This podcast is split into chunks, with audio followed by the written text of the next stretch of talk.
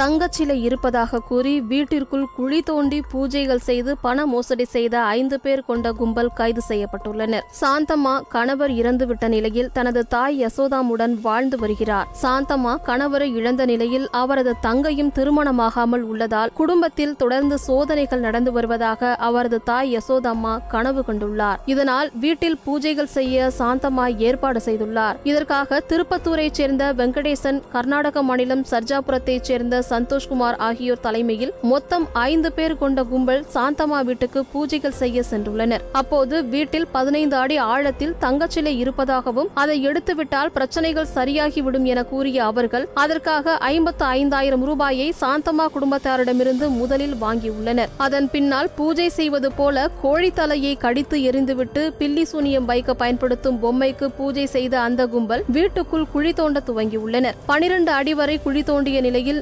மீண்டும் சாந்தம்மா குடும்பத்தாரிடமிருந்து இருபதாயிரம் ரூபாயை கேட்டுள்ளனர். சாந்தம்மா வீட்டில் தொடர்ந்து சத்தம் வந்ததால் அப்பகுதி பொதுமக்கள் தளி காவல்துறையினருக்கு தகவல் தெரிவித்துள்ளனர். இதையடுத்து தேன்கனிக்கோட்டை டிஎஸ்பி கிருத்திகா தலைமையில் தளி காவல்துறையினர் திப்பன அக்ரஹாரம் கிராமத்திற்கு சென்று சாந்தம்மா வீட்டில் இருந்த அந்த கும்பலை சுற்றி வளைத்து பிடித்துள்ளனர். விசாரணையில் அந்த கும்பல் சாந்தம்மா குடும்பத்தை பணத்திற்காக ஏமாற்றியது தெரிய வந்தது இதையடுத்து திருப்பத்தூரைச் சேர்ந்த வெங்கடேசன் கர்நாடக மாநிலம் சர்ஜாபுரத்தைச் சேர்ந்த சந்தோஷ்குமார் கெலமங்கலத்தைச் சேர்ந்த முனிராஜ் பெங்களூருவைச் சேர்ந்த கார்த்திக் குமார் சர்ஜாபுரத்தைச் சேர்ந்த முனிராஜ் ஆகிய ஐந்து பேரை காவல்துறையினர் கைது செய்தனர்.